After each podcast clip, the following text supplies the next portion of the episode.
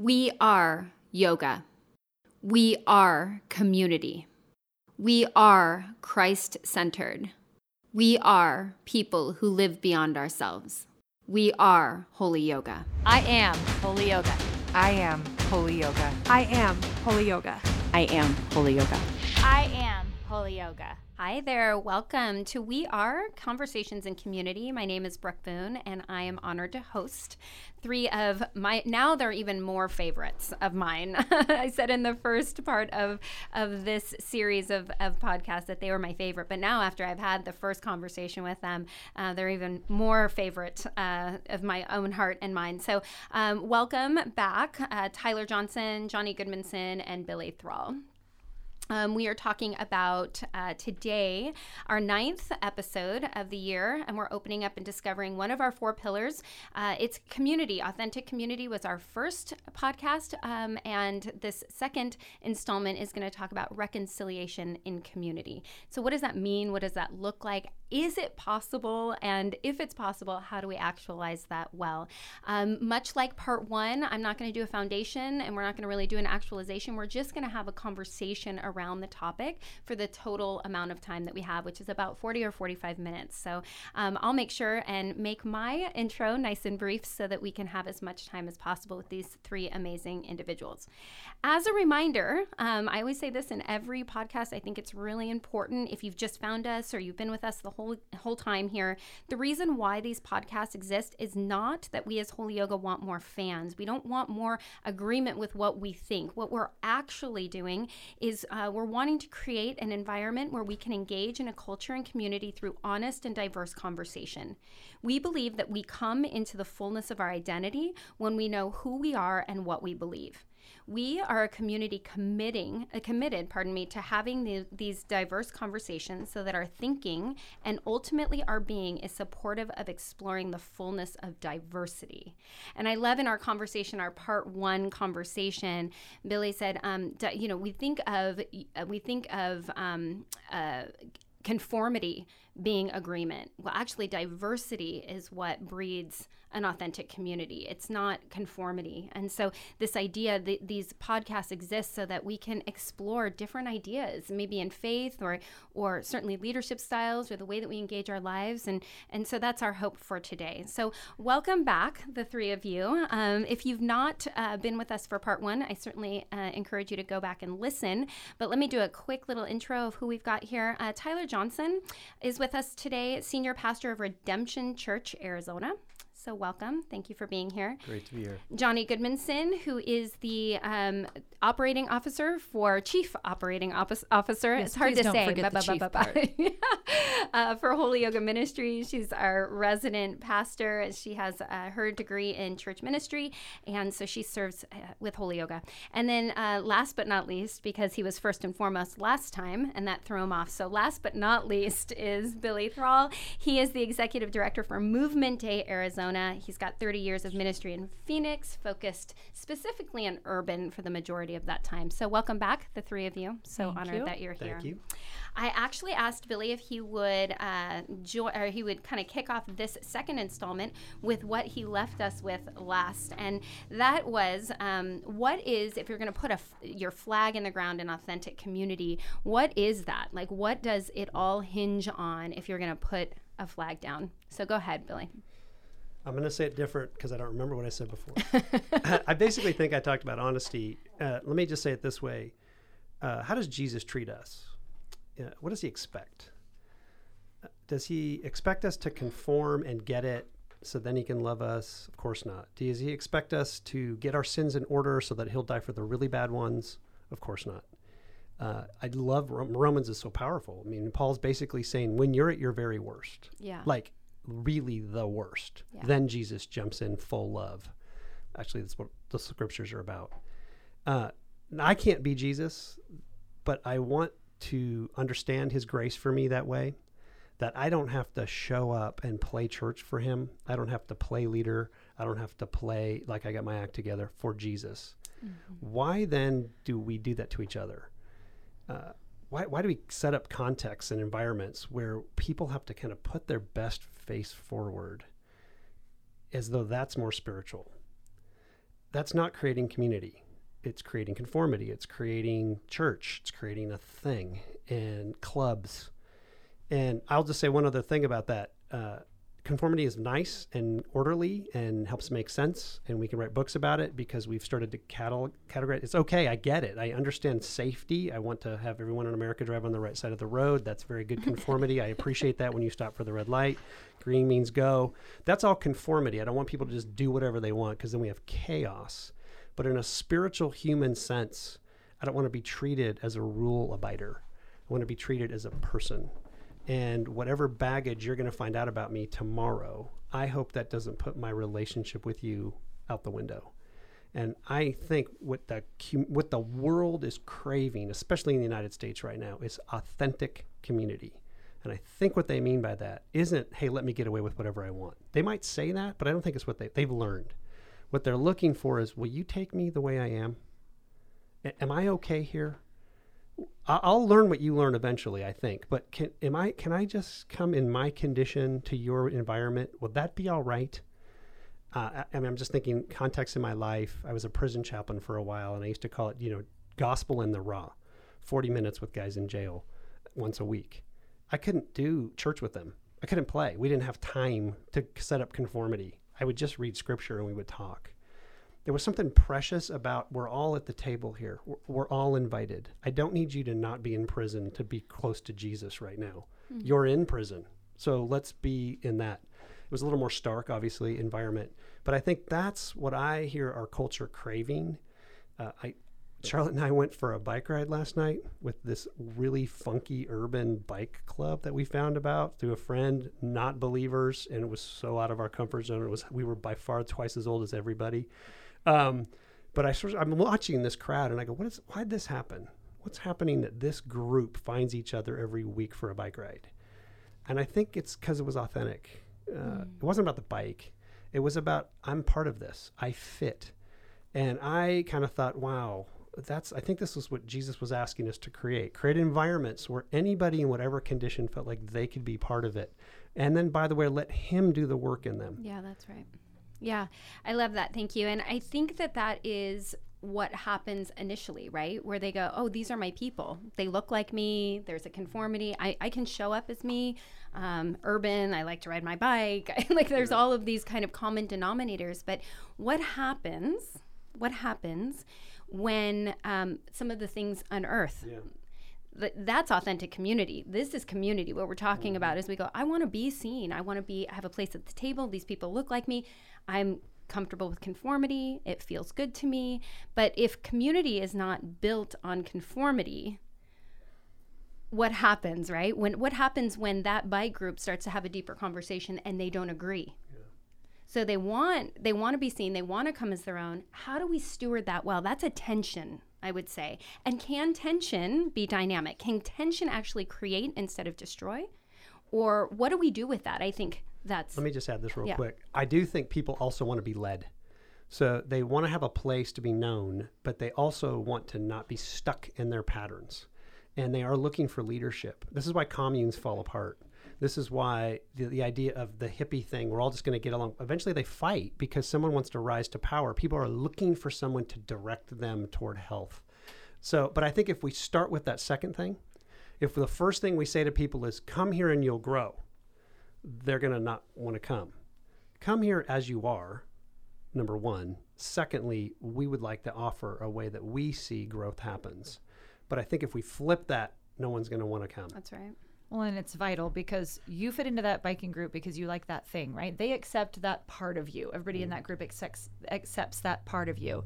So, can I enter in a place where you might not accept that part of me and I still fit in? Mm-hmm. Right. Mm-hmm. Tyler, what do you think? I like watching Tyler's face, right? like I'm like I'm on the, the edge. Brow, well, I'm yeah. on the edge of my seat. I, just, I feel like really expectant. Oh, it's coming. the encyclopedia right now is scrolling. Wish you all could see his face. yeah, I think even in the midst of the conversation, one of the things that's so challenging is like Billy talks, and then he goes, "I want to say one more thing." I'm, I'm also talking about leadership. Like this is real. Is that human life let me start by saying this. I'm a Christian. I didn't grow up in the church, and I say this a lot. I'm a Christian, now first because I love God because He first loved me. First John says that. Um, but I'm a Christian, humanly speaking, because I really do think it gives the best sense of reality. Yes. The way the world really is. So I'll listen to a lot of people that I feel like really get this sense of human beings are amazing Yeah. and really do incredible things and really amazing. And I'll listen and go, yes, yes, yes, yes, yes. But then they stop, and I'm always going, but they're also really screwed up and like really do bad things to each other. Or then you'll get around people, um, especially in the Christian tradition, that will talk about people are worms, they're awful, they're terrible, we're sinners to the core.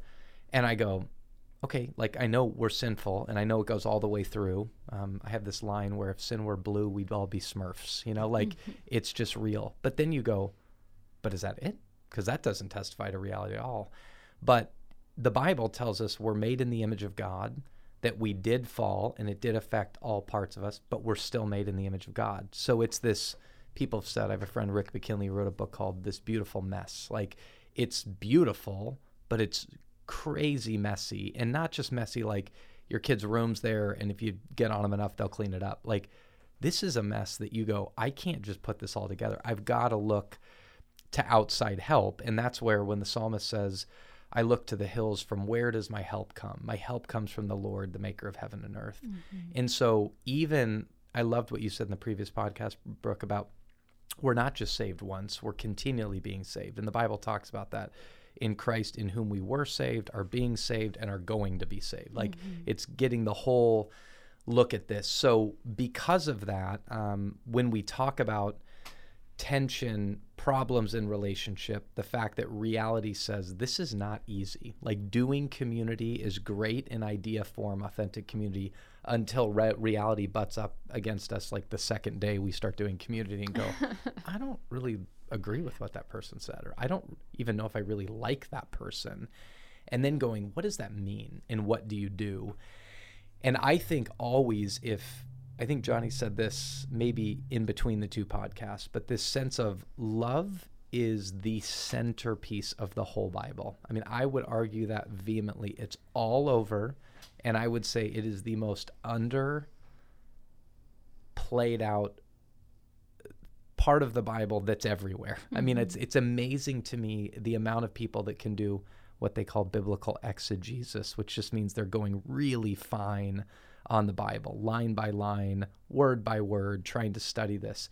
And if you can come out and go, this is all, if, if you can come out and not say this is all about love, I just go, you're like, you're way too in the weeds. Like you're so mm-hmm. buried in the weeds that you're missing the absolute obvious in this. Um, Or it all got into your head, but none of it got into your got heart. into your heart yeah and so for me when you talk about tension one is and why i want to go back to these realities is we should always expect and embrace tension because sin's real like this is real and we live in a world that's full of tension so if you don't if you're surprised by the fact that there's tension in a relationship you're surprised by the fact that there's disagreement you should challenge and you mentioned this earlier your assumptions and your expectations because you're not living in the real world. But if I can expect and embrace it, then I have to answer what your question is. How do I move through that? How do I deal with people? And if love is the primacy, then at the end of the day, I have to go, whatever the answer is in this relationship, even if it is, you know what, we really should separate for this time on an organizational level, you should go your way and I should go my way. The reason for that should be love, not like I can't handle you anymore. This is crazy. But in that, in that, I'll just say this: you have to look at Jesus in this. Uh, I had a friend of mine who said to me, one of the things that I think we've done really wrong as Christians, he said, is we haven't studied the cadences of Jesus. And he said that, and I went, well, that's really interesting. I said, well, what do you mean? And he said, well, we'll say all these things like Jesus accepts everybody, everybody can come to him. Not only can come to him, he goes to the most unlikely of people. One of my favorite examples of this is, which I don't have the time to play out the passage, but when he encounters the Gerasene demoniac, um, if you look at God hears the cries of the oppressed in the Psalms, this man is crying out from the tombs day and night. And I'm convinced the reason Jesus says, let's go to the other side is because he's hearing the cries of this Gerasene demoniac, who nobody will go to. He goes to him, encounters him. There's this crazy encounter Jesus has, loving a person nobody wanted to not just be around, not even come close to. The man's radically, radically healed, then asks Jesus to go with him, and Jesus says no. And you're going, what in the world is that? And and he said these are the kinds of cadences you have to. Is there's these times Jesus will radically encounter somebody, and then intentionally erect what seems to be like this barrier, but He is love. First John four. You mentioned this in your podcast with Donnie. First John four. God is love. So something in that encounter is Him loving this man. And my friend said to me, I'm convinced it's Jesus is giving them an opportunity to know He won't always be right next to them in the flesh. The Spirit will be, and He's going to teach them to encounter the Father through their moments so that there are and he, he was saying we don't intentionally study the cadence of jesus of like these realities of he really lives in the midst of real life and has moments where he's so honest it's uncomfortable with people like the pharisees and then so radically self-giving in his love at other times that you're going do i really want this so last thing i'll say i had a friend of mine another friend of mine say to me the other day if jesus if you aren't consistently being disrupted by Jesus to the point where you go, I don't know if this is what I signed up for. You're probably not following the real Jesus. I love that. Yeah. And I think, uh, uh, thank you. Hold on. My mind is rattling. um, I think that there's tension, an opportunity. We've talked about tension being dynamic and how we have to understand that there will be tension. And we think outside of ourselves. But there's got to be a tension when you intersect Jesus, when he's you know when he's when he's in your face about your making you very uncomfortable right where he's like listen this is the truth of what's going on and it's very uncomfortable if we hold that to be our assumption of Christ through the duration of our life right? We go well he's he's just always going to speak really hard truth to me and it's going to be very uncomfortable. If that's my filter if that's my assumption if that's my expectation because I had one experience with God then we leave ourselves vulnerable to not be able to receive the immense compassion, the healing, the love, the deep love of Christ. And so, even in that, I think for us as individuals, when we come to the Father, there is an inherent tension within ourselves where we go, I don't even know. I'm not even in unity with myself. Like I don't even know what I believe. I don't know what I I don't know I don't know this Jesus. I don't know this like there, so there's this inherent tension that we bring to the table in community that's actually steeped from within because we can't help but show up to our lives through the filter in which we've all experienced it. Yeah, think about what it means to follow Jesus. What does it cost? You might say, well, it's an amazing thing you get saved forever and it doesn't cost anything. It's, you know, and I go, well, I want to I want to caution us. I think Americans have a prosperity gospel and we can't help ourselves we think do these things and life will be better go to these retreats it'll save your marriage go to these read these books your kids will be fine we we we have it in church. Come to church enough and it'll all make sense. Your life will play out right. That's a prosperity gospel which isn't in the bible. And and I, I every time i try to screen that i think to myself how would the 11 apostles hear this message? Whatever the message is. You know do these things and you'll not just work at the company you'll own the company. Wow. And I can just see Paul going, uh, I'm in prison. Uh, I lost everything and I've been beaten and shipwrecked and I'm starving. That's what it meant. And I'm not saying that's pretty radical, but that's kind of how all it played out for all of them. And really for the first 300 years of the gospel, because it didn't mean follow Jesus and get happy. Totally. It didn't mean follow Jesus and we got everything we wanted, just layer Jesus into it. It meant a whole new paradigm for success and failure. Meant a whole new paradigm for cultural shift in in the brain of what, what was going on, and and that that is we, we we feel it. I think we feel it. So we want to be close to Jesus, and we know it means trust at a level we've never gone to before, because it's letting go of the dream that I think I had pre Christ every day. Totally. It's that, I, as you were speaking, I'm thinking this deep dependency like this deep like if it all go like where else will i go jesus goes you can leave and he goes, Where am I going to go? Like, I've sold everything. The, my whole identity is found in you. It's this who am I and what am I living for? Answered in Christ. Sorry, Christ Jonnie, alone. I really want you to talk. But I, I'm thinking about one a hike we were on. So the, the, the a few of us were on a hike a few years ago in Supai, and I'm telling this illustration because uh, we didn't see it coming. And there's a part of this hike at Supai where it's really weird and ladders and sketchy and, And thank strange. God I didn't see it coming because I would have never gone in. you would not have trusted the process. But here's what happens. I, I'm not thinking. I, I, I'm not afraid of heights, so it's not hard for me to go up and down the ladder and kind of help people get down this wet laddery part at Supai when, in the hike. That night around the campfire, I'm not thinking anything of. it. I'm sitting next to you, Brooke, and people are like, okay, debrief your day. And this woman who's sitting across the campfire, I'm thinking is going to say something about Jesus, and she says, "Dang you, Billy." And I'm like, what? I helped you down the ladder. She goes, she's crying. She goes, I don't trust men.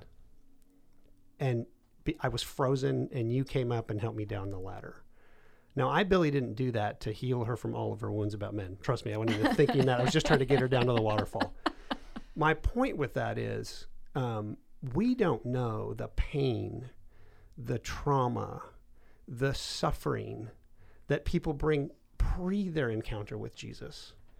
And yet we think our community is going to fix all that right away. We were, to me, I was just on a hike. To her, it was a lot of pain brought to that day that God used hiking to kind of break through. And I think that's part of also the challenge we're feeling when we're creating community with people. We think everyone's got the same story. We think everyone's got the same pain we have you know, my thing of being a pastor's kid, I'm assuming you all have that. None of you do. And so, but that is another piece we're bumping into as we're asking people to follow Jesus. Is we're asking, go ahead, go ahead, share your thing. I'm, I, wow, I didn't know that was in our group, and yet that's accepted here. But I can't promise you, I can't promise you I have the answers. I just promise you I'll walk with you but I know Jesus has got some healing in store for you. So I think that's another layer. When I try to think about reconciliation and community, I keep bumping into the craziest stuff. Mm-hmm. Who'd have thunk? Amazing people whose lives are a disaster. Why? Because they're human. Yeah. And where are they going to go with that mess? I hope church is where they end up. Mm. Do you think they're ending up in church, Tyler? Yeah. Some are. I mean, I do this for a living, and so I, I mean, some of that question comes out of, you know, there's incredible statistics right now of how many people are leaving the church. There's an article in the Atlantic a few weeks ago that if um, about pews being empty. If you Google something like that, you'll find it. It's it's really disheartening. But I still watch week in and week out people show up, and the question is whether they show up there or they show up across from you while you're having a glass of wine at a wine bar or um, show up next to you at the gym when you're running on the treadmill. Um, the rea- the question we have to post ourselves if we're Christians is, am I allowing Jesus to be present in me, for me, and for them enough that they'll see that? You know, um, so so in so an answer. I mean, I uh, I've got as much questions about the church as we visibly see it uh, as anybody does, and yet I can't get away from the fact that I think the people of God are meant to be the body of Christ in the world, and so how we do it, what it looks like, um, all open for questions, and I have plenty of convictions on it. Um, what I know we can't compromise is it better be, as Holy Yoga says, a Christ-centered community, and we better take Jesus's words of honesty and compassion with the same weight of seriousness um, in the midst of it. So. I think some are and some aren't. I mean, the numbers don't look great, but um, But I see it as an opportunity. I think it's an opportunity for the church to look at itself in the mirror and say, what we used to do to attract people isn't working. And so, what's gonna what's gonna be our mission field again? And I think what I where I see great hope is when the church put humbles itself with other churches, with with non-church people, to do things that are systemic injustices in our culture. I think the non-believer ha- is really hard to argue that the people who are winning the, the day in Syria are Christians right now that have not fled. uh, that the, that what's winning the day right now is the church at the front line of injustice issues around foster care and families in our state. And I go, when people challenge me who don't know Jesus and they're like, the church is messed up and I went to church as a kid, and I go, okay, whatever. Tell me your club and what it's doing about these systemic ills in our culture. They don't have an answer. And it's very hard to argue with love, Tyler, back to your point about love. It's really hard to argue when love is shown without reward. And I think that's where the church can win the day now. Well, and let's be careful not to define the church as a building. Yeah, of course. Right? So when you look at the church that way, you look at the way the youth of our day, my daughter is 13, and social justice, I feel like they get it. I feel like that's, it's not a new thing. It's, oh, great, back to basics. Because most prison ministries, most homeless shelters were born out of Christian organizations, Catholic organizations that began that. So if they're not doing a new thing, they're getting back to basics. I mean, we got away from that for a while and focused on family, and that's great. But it was my individual family, and now the the younger generation. I don't think they're leaving the church. I think they're leaving the church building but I think that they are starting to to get it, and there is. I think I think they're just moving away from the church building and into the marketplace, which is again, it's not a new thing. There's nothing new under the sun, right? It's just a it's just a coming home because that's what the church is. It's just the big C. I sorry if I've said this before with you guys, but I think the church thought of itself as the biosphere. That's my me- one of my metaphors. The biosphere is a thing in Tucson that was an attempt to contain life, so we could take it to Mars or something. Um, it didn't work. The, the, an attempt to contain life doesn't keep life. It died. The trees died. The water got stale. To con- life has to be released. And when church thought it was, hey, let's all get in the room and contain life and make sure we all believe the same things, it, it will die. What makes it alive is letting that crazy person who's not one of us in and having us rethink our mission. What's what what gives us life is the challenge of loving neighbor, which isn't easy. It's super super hard. But then it changes, then it gives us life. And and I'm just thinking about even with our kids, you know, we want to keep them safe, but that doesn't make them alive. And there's something about living life that's very unsafe. Doesn't mean God isn't big, but I think that's another piece of that, that I think the church is going to really step to the forefront in. Fantastic. So let me ask you. Um, um, I'm I'm a listener to these podcasts, and I I don't even like church. I don't go to church. Uh, I actually just go to holy yoga. That's just kind of what I do, and that's that's just who I am, and I'm not apologizing for it. That's so how like let's translate this kind of conversation, this tension in community. This um, can we can we bring it down a little bit, a little more micro to I don't, um, this friend of mine who has an incredible faith, who I have a great deal of respect for, she doesn't agree with me. She doesn't agree with my, with my, relationship with Jesus. She doesn't, or he doesn't, whatever, whatever the situation is. Can we bring it down a little bit? We've been talking about the church more macro. Can we talk about a micro? What do we do with that? What do we do with, especially someone that we respect in terms of our faith, right? We go, wow, T- Tyler, uh, you don't agree with with me in the way that you know I'm living, or I don't even know, whatever, whatever. It, but I do respect you, and I do. So how do I, knowing what I know about myself in Christ, knowing and being steeped in the reality of my relationship with Christ, knowing who I am, we don't agree. So do we not have unity because we don't agree, or talk me through that a little bit. And how do we steward that well right? Where we go it's okay like your relationship with christ because your identity in christ is uniquely yours this your spirituality will have to reflect something that's uniquely yours. That's just i'm not tyler i'm not jonnie i'm not billy. And so the way that god meets me the way that god speaks to me you know the bible is god breathed and profitable for teaching. Well breath breath feeds whatever needs feeding. breath brings life to whatever needs life. And so the way that the Lord is using his word to speak to my particular circumstance is going to be uniquely mine. So if we don't agree, do we still have unity? And how do we do that in interpersonal relationship, not just on a macro level? Yeah, I think um, you said something earlier that I think is really true. If Christ is in you, you have unity in the Spirit. But then the New Testament talks all the time about living into that reality. It's true. Even Jesus' prayer in John 17 of God, my prayer is that they would be one as you and I are one. Mm-hmm. So it's true, there's a unity of spirit, but then Paul says, you know, do everything to preserve the unity of the spirit in a bond of peace. So then the question is, we're going to disagree. So this unity of the spirit and bond of peace, um, we have to begin to think about. And I would always start by going explore the Bible more because there isn't just every, virtually every single letter Paul writes to the churches.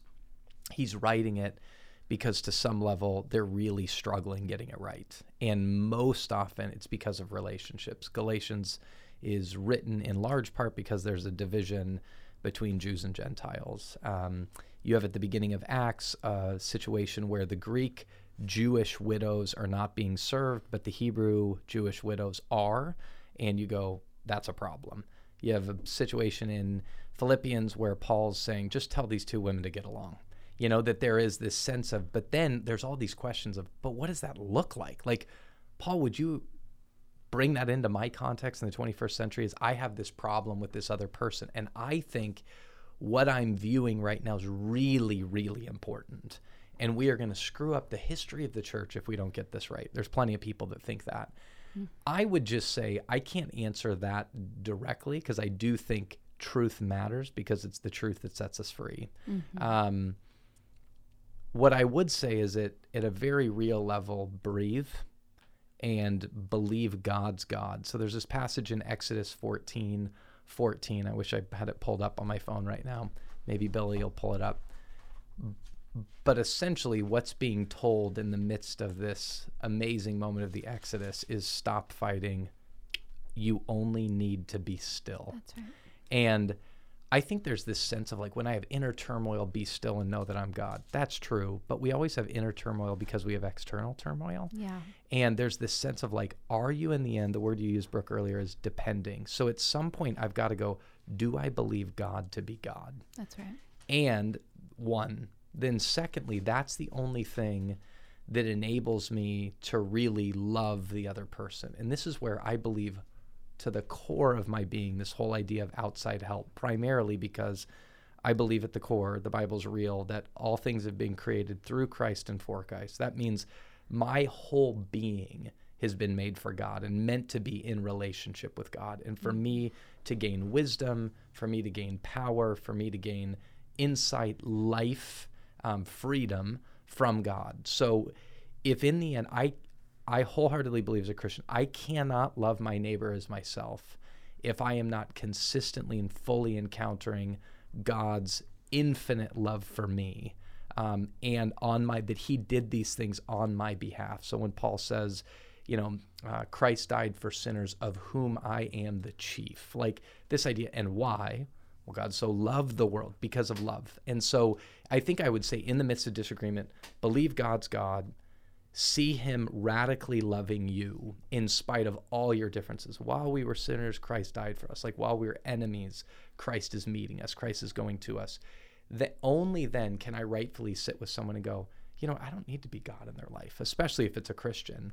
I don't need to be not even even if it's not i shouldn't even have made that distinction if it's anybody mm-hmm. god's god and he can move and i need to trust that and my job is only to love my neighbor as myself Well, and that's why it comes down to reconciliation in community, right? Like this is exactly what we're talking about. Because if there isn't an inherent fear that I'm going to get rejected here, if my identity is solid and I am fully accepted by God in this circumstance, whether you agree with me or not, because like personally, I was raised by a mentally ill narcissist. And so if I was rejected by her, it was devastating, like devastating to me as a child. So as I've gotten older, if you disagree with me, trigger for rejection. And so if I, my identity is solid and I'm reconciled to Christ and not trying to reconcile to you, I can totally disagree with you and still love you and be secure in who I am because I'm not reconciling to you. I want I want to give her a high five on that. That's Go, a go ahead, do it. statement. High yeah, five. high fives. Um, you started your question to Tyler also with uh, what about someone who just loves holy yoga but isn't connected to church or some form of that? And I would say fine, uh, but you might be missing something about 2,000 years of a legacy you live in.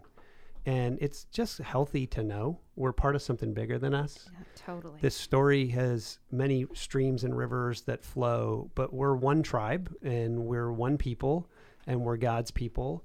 And where are you going to learn about that? Where are you going to discover your place in that? Not just to receive the blessing of this 2,000 years of story.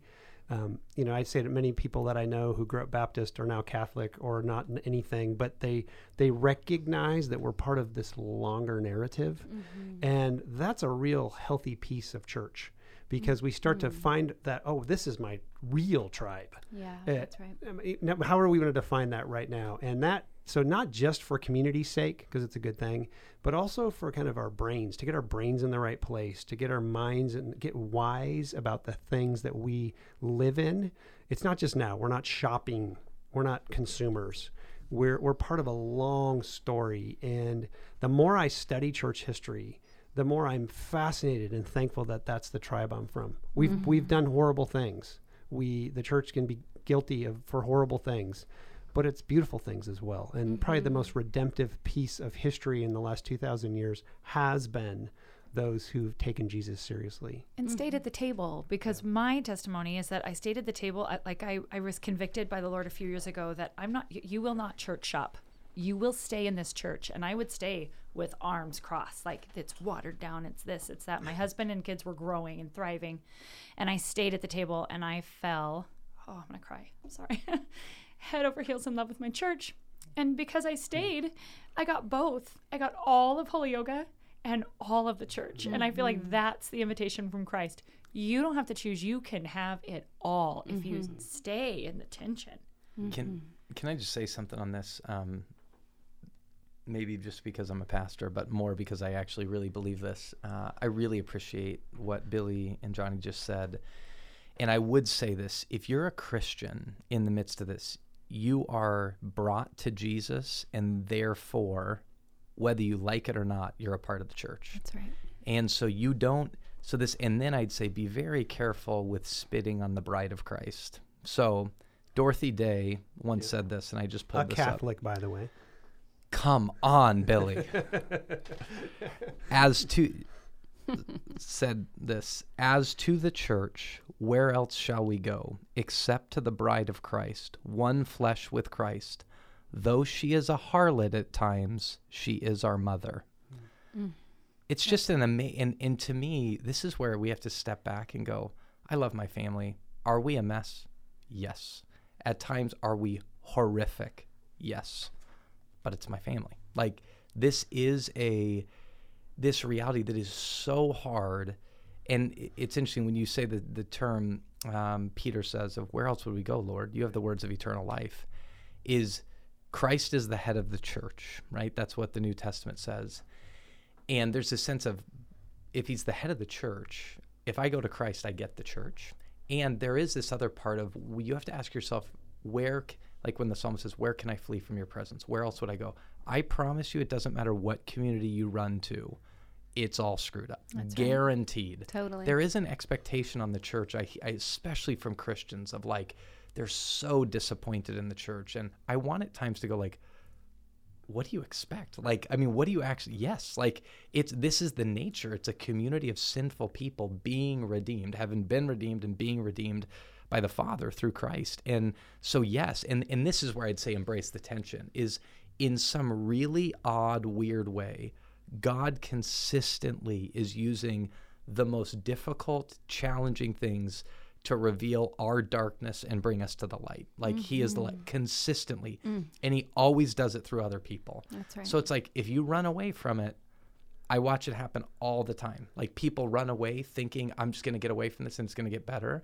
And most oftentimes, candidly, it gets worse because company affects you. Socialization works. So if you're sitting there mm-hmm. going, I want to be driven to Jesus, even if they're screwed up people, you better get around people that are trying to go to Jesus. And I think we would all agree Jesus and the church are not the same thing. If that helps you, if you've been wounded by church, trust me, that wasn't Jesus wounding you. Mm-hmm. It was human beings wounding you. It, they're not the same thing. Mm-hmm. But I don't know of a better delivery system that Jesus has set up for right. us to find him than in the gathering of his people right. around his word and around the sacraments th- he kind of said, I, I know I'm in you personally, but watch what happens when you're together in me. Uh, I, I, there's a difference for me. I can listen to worship music on Pandora and get something from it. I rarely cry. But when I'm in worship with real worship with others, I cry. Mm-hmm. Why? Mm-hmm. Because there's God does something in the unity of his people that he doesn't just do with us individually. Mm-hmm. And and that's why I'd say that yeah, they're not the same, but they're actually um, I say it again, what better way to find him than among his people seeking him together? And I'll say one other thing because I used to be a pastor, but I got out. And I would say this. You're a smart man, my But I friend. got no, out. no, no, wait, wait, wait. I escaped. I was going to affirm Tyler here. All right, give me a second. And and Jonnie, uh, I want to say to folks, um, the leaders that you have bumped into are human. Yes, so treat them as human, but they don't wake up every day trying to mess up your life. I honestly, no, I'm getting emotional. uh, they wake up today uh, wanting to honor the Lord with the leadership they're given. They feel way more responsibility before the Lord than they do you and and so there i my brothers and sisters who preach and teach take that calling seriously and so because of that um, yes treat them as human but also respect the fact that they are really seeking out the lord's best interest for the listeners Yeah. and give them grace in that journey but also respect that they're doing their best to serve you And I agree with that too in terms of leadership. You know, they're always, you know, you can't teach what you don't know. And so we're all in desperate need of Christ and we're all in desperate need of an intersection. We're all in desperate need of salvation in the moment. And so you're right with leadership. It's like there's an expectation or an assumption that they've got it all together. I'm I mean, I'm a leader uh, and I and I may not be a pastor, but that doesn't change the fact that I have the weight of the call on my life, right? And I think we all do. And, and when we talked in in uh, part one of this podcast, um, we were talking about whether you are a leader on a big platform or you're a leader in your home or in your marriage, or you're just leading like your little child into the fullness of Christ. Like you're a leader, and so God is God is so good that He bestows enough grace for a leader and follower to to engage.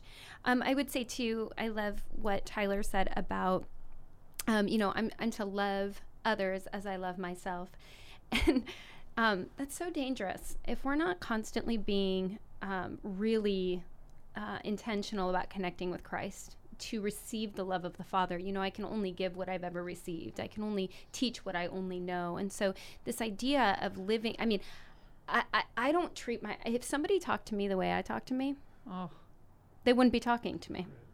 or you wouldn't listen to them. Right. And so this mm-hmm. idea of the, and I'm going to go out and I'm going to serve from that space. I'm going to love from that space of my intent. So this tension with authentic community, I think, is that as leaders, as people who are steeped in the reality of God, that we come fully with our brokenness, right? And then there's an expectation or an assumption that that shouldn't happen. And so I think that's really what we're talking about. I think that's kind of the overarching conversation is that reconciliation in community is about being reconciled to Christ constantly, like making that the discipline. Now, I I love like I, I was thinking when everyone was talking about the church and people have been wounded, it's like where else where else do you suggest that you would go and have any more safety? Right? Like like the blood of the lamb the word of our testimony breathes life. So we come into communion with one another into community with one another. We're communing with god and therefore a community is built around that communing right? So we have this that is the safest place. And i'm sorry if you've been wounded. Listen if you have if you're afraid of the church you need to go back to church holy yoga is not enough. Yeah. Whatever discipline you're te- go back to church because there's healing and restoration there. There is no safer place on the planet than the church because it is ordained and covered by the blood of Christ. Period. Well, and here's the truth I've been wounded inside my parenting, I've been wounded inside my marriage, but here's the difference I've made a covenant in those. Yeah. And in my head and my heart, I haven't made a covenant at church. So it's okay for me to go if you've hurt me and not stay. But when you truly enter into the church family and you make covenant with them, like covenant is sacrificial love. There is a sacrifice that has to take place. And so if I enter into that in covenant, then it's not an option to go, right? It's the it's that holiness invading every area. It can't just invade my marriage or my parenting. And the cool thing about covenant too, I heard a, I think it was a Tim Keller thing, but he was saying um, with covenant, what's incredible is that when you're in covenant with Christ, like a married a married couple. So if you're if your husband, you're married, um, a young parent, the wife has to stay home with the baby, but the but the husband goes to church and is like there's this huge anointing.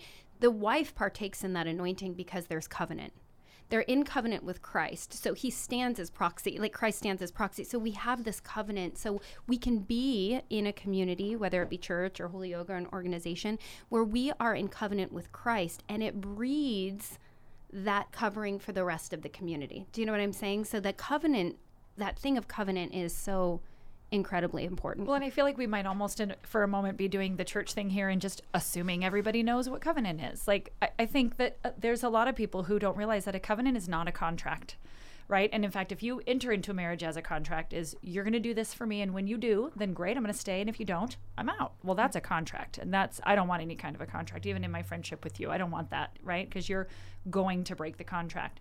But a covenant says God is the only one who can keep this binding. And so, like in Genesis 15, God held both ends of the covenant because we are not able to. That's right. And so, the only thing that makes any kind of authentic community available to us is His power, His grace. And so, if you're giving grace to yourself, if you're giving grace to each other, if you're giving grace to the leaders in your church, if you're receiving God's grace constantly, then it's just this endless sea of receive, give out, receive, mm-hmm. give out. And I love that what Billy said earlier that life is not about holding, it's about releasing. And it's that thing where we love others as God loves us. We only love because God loves us. So we receive that, but it has to go. It has to be released in order. It's the breath. When you think about the physiology, when you think about the micro level of our creation, when God breathes in, He speaks everything else into existence, but when He, bre- he breathes life into a man. And so there's this really intricate thing, even in our physiology, our biology that responds to the need of Christ. And it's this constant filling and then releasing, filling and then releasing. And that's what brings life. Yeah. You know, uh, one of the other things I want to say is if the form that you've been using dries up, find a different form, but don't quit seeking Him. That's right. So if the Bible study thing that worked for you for five years and suddenly you're just going through the motions, quit going. I mean, it- you know, it, that's not serving anyone. Uh, if the tradition that you grew up in um, doesn't work, don't you don't throw out all of it. You just might say, "Boy, I'm kind of sick of that tradition." I think sometimes I, we just got to be reminded God is big, and He wants to be known, and Jesus is present. But the form that used to work for me at 25 doesn't work for me at 54. It just mm-hmm. doesn't. Mm-hmm. I'm grown. I'm different. I see things different, mm-hmm. um, and so I think that is also a little way that we find our way back into the community. Is that we don't assume the way that we had to always do it has to be the way we have to do it tomorrow. Uh, find the new way of breathing life into you. Give yourself grace. Yeah, that's Yeah, you right. talked about what the bad messages you tell yourself. I think the same way. What what you think church is saying to you is probably not what it's saying. That's right. It's probably you talking to yourself. And so, if you could realize, oh, that was just the old forms I used to use. Uh, I'm going to get out of that for a while and hear what is really being said here. Yeah. What is God really saying to me in this season? And that's so encouraging too. I just said to Jonnie, like the old has gone and the new has come, period. That's called salvation, and we are working that out, right? That's the actualization of salvation is that the old has gone. That form of thought, it may have been right at the time, it's no longer valid because Christ has birthed a new thing, right? So thank you guys so much. This has been huh, so so encouraging to my own heart. I pray that uh, the listeners, I pray each and every one of you have just been. Um, there's so much. I feel like if you you should listen to this six or seven times. I think I'm going to do the same. So um, thank you so much for joining us uh, for this episode of We Are Conversations in Community. We would love to invite you to connect with us on Facebook. We've started regional groups for people to connect with Holy Yoga and dialogue about these podcasts as we dig deeper into our four pillars of yoga uh, Christ, community, and living beyond ourselves. Just go ahead and search for Holy Yoga Midwest or Global or Southwest to be a part of the conversation. We exist to serve you. So until next time, bless you, and we'll look forward to seeing you next time. Have a great day.